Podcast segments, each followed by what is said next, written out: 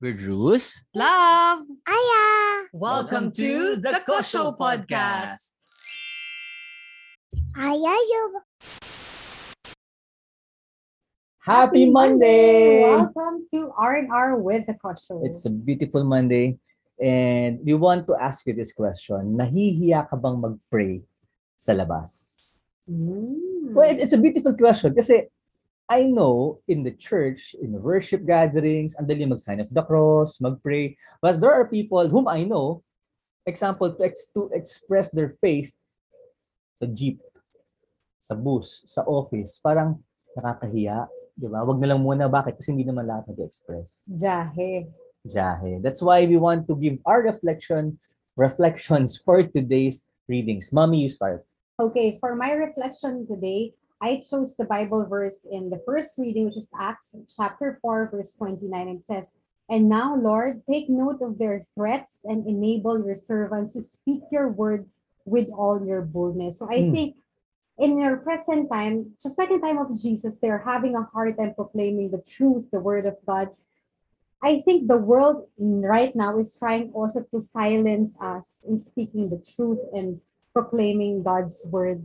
Oh. Yes, in a sense that I feel, ano tayo, parang sinilence yung voice natin to be opinionated, to express our faith, express our views about certain issues, not just spiritual, also political, the way we view family and our, our, our, ano, our view of different um, issues in life. And so parang yung world is trying to, to tell us, you know, go with the flow, follow the crowd, you listen to what the celebrities or somehow the influencers are, are are telling you. But with this reading, it's giving us that yes, there are threats. Yes, there will be challenges along the way.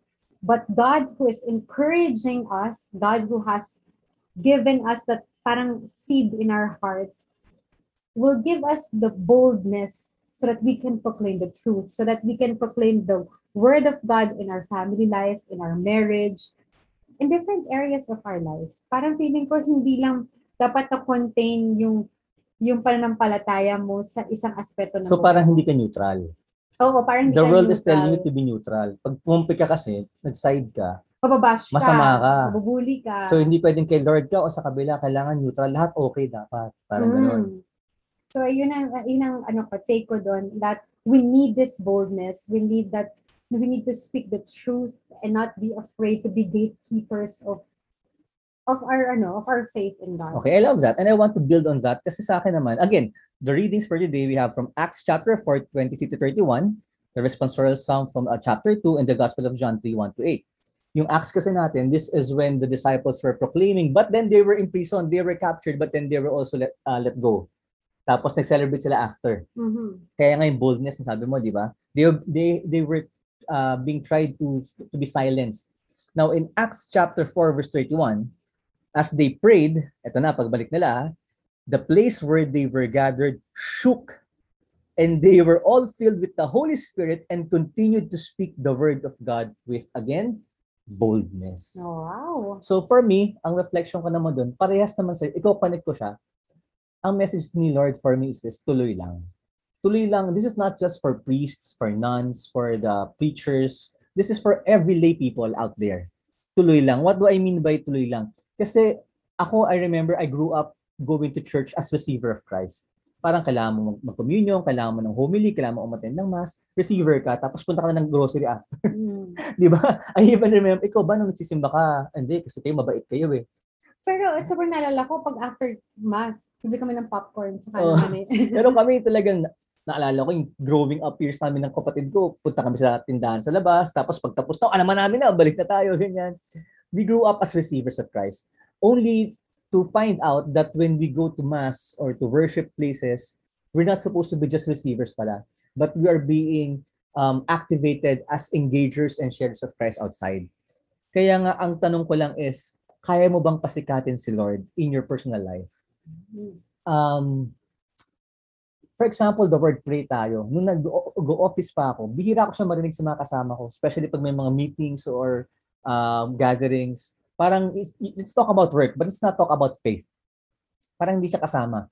Pero I I really am, am, am being amazed when I started to have meetings in the business. Tapos people start to pray first before we we start the meeting. Even Zoom meetings right now, ah, ngayong pandemic sa negosyo. When I talk to people from different places here in Phili- Philippines hanggang Mindanao, ah, sir, pray muna tayo bago tayo magsimula. And sobra ko na-appreciate.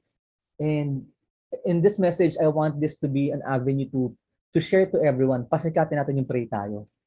'Di ba? Ang hi- kasi ang hirap, paano natin pasisikatin sa Lord? Uy, gawin natin trending yan. Pray, Pray tayo. tayo. Di ba ang hirap kasi pasikatin sa Lord na parang the verse in the Bible, preaching. Hindi naman ako sanay na ganito eh. But basically, when you just pray, people see that, oh, there's God because this person is praying to a God. And side note to all the single people, iba ang impact niyan pag sinabihan ka ng, uy, pray tayo. Sa mga singles, Marami na de-develop dyan sa pray pray, tayo, tayo. pag-pray kita. Sabay tayo mag-pray, 9 p.m. Oh, yan, di ba? Prayer Tapos mag-message, nag-pray ka na ba? When nag-pray kita. Uy, pero in, is a married life, ha? Malaking bagay din yan. Yes. When, when the two of you, or when you include the entire family, let's pray. Di ba, Mhm. pray tayo. Pasikatin natin yung pray na yan kasi when you, pag pinasikat mo yung pray na yan, pinapasikat mo na si Lord because it only means you believe in a God, that there is a God, that there's a God who loves us, who can save us, and can hear our prayers. Amen to that. Amen. And amen. So where is God calling you to be bold in different areas of your life? And we pray that after you read the, the word of God, and after you pray, God will speak to you and move in different areas of your life to be brave and proclaim his word. Amen. So follow us, subscribe to our channels, Facebook at The Kosho PH, Instagram at Love Kosho, at Bruce Kosho. You can also follow us in our business at Pathfinders and Doers. And of course, our YouTube channel, The Kosho PH. And make sure to get copies of our book, The Love Connect, the Couples Language to a Happy Marriage, in the link below. and have a great day. God bless.